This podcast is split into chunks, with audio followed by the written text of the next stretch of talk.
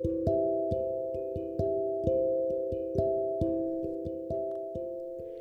んにちは。長野県に住んでいるブライダルオルカン演奏者のちーちゃんです。7月6日火曜日です。えっ、ー、とですね私は昨年の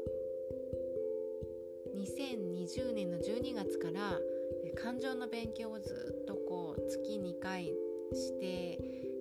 いたんですけれども今日その講座だったんですね。あともう1回で終わるんですけれどもなんかほんと課題も出たりねほんとなんかこう気が重いなって思ったこともあったり私これやってって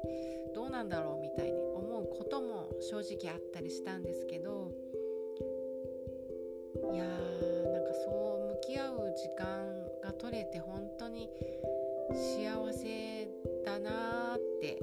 ました、うん、それぞれ皆さんねいろいろなあの今後のご活躍される分野が全く違うと思うんですけれどただその感情って人間誰しも持っているものなのでそれと一緒に向き合ってきたこの仲間の存在っていうのはすごく大きいかなと思います。はい。なんかそれぞれこう刺激をし合いながら励まし合いながら、まあ、時にはこう、うん、泣いたり笑ったりしながらあともう一回なんだっていうところといやいやでもこれからスタートですよって今日、えー、講座の中で何回も何回もあの言葉として耳にしてその通りだなって思いました。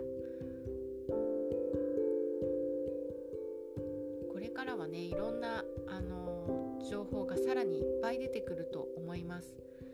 でいいとか悪いとかじゃなくてやっぱり自分の中に全て答えはあると思っているので学ぶ姿勢を持ち続けることも素敵だなと思うんですが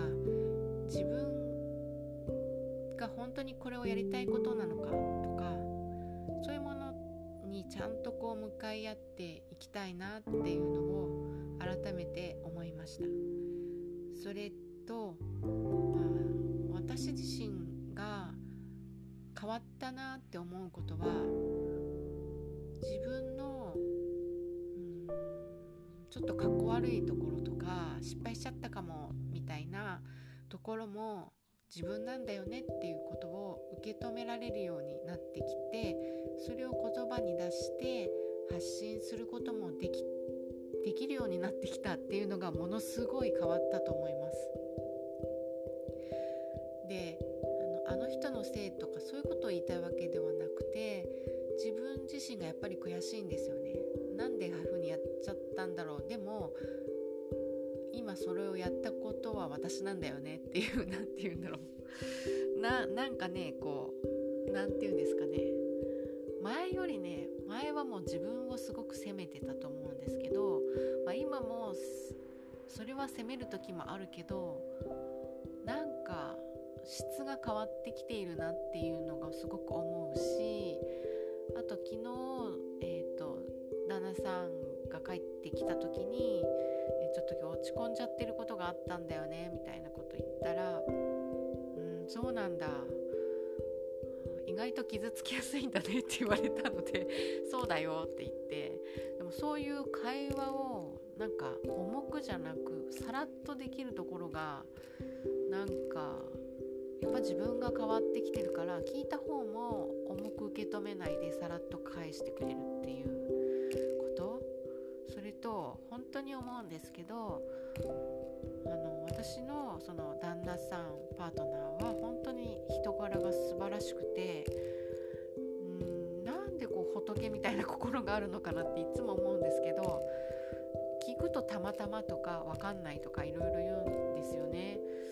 普段はねこう美容室とか行ってもなんか全然気づいてくれないんですけど私が骨折をね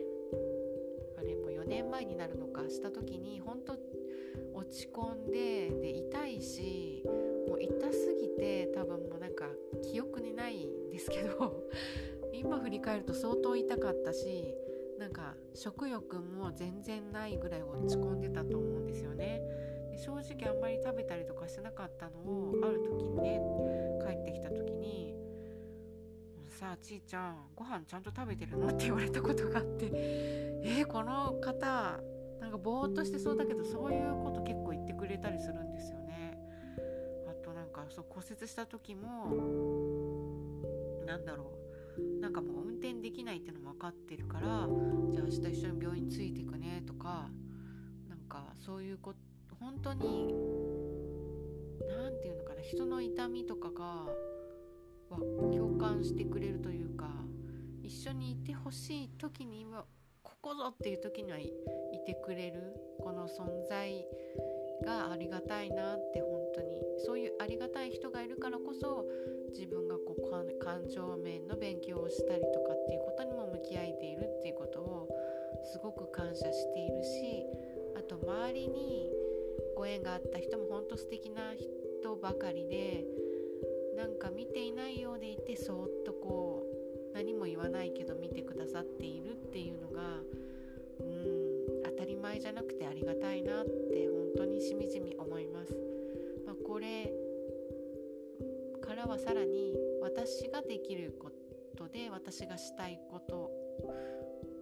私がやって嬉しいことでお手伝いできることを無理なくダルのお仕事が本業だと自分では思っているのでまあそのまあもう一つ、うんと、ライフワークとしてパートナーシップに向き合うお手伝いをしていきたいしまあ、私の過去の私のような人たちに向けて30代40代の方にパートナーシップへつなげるね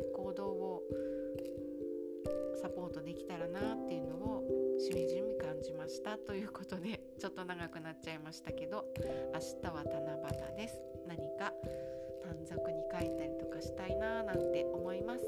ということでちーちゃんでした。バイバーイ。